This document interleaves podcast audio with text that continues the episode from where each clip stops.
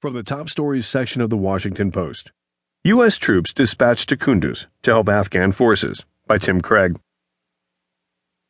Special operations forces from the U.S. led coalition in Afghanistan came under fire from Taliban militants Wednesday after being dispatched to the northern city of Kunduz to help Afghan forces retake it from insurgents who seized it earlier this week, coalition officials said. The coalition troops were on a mission near Kunduz airport where hundreds of Afghan forces gathered after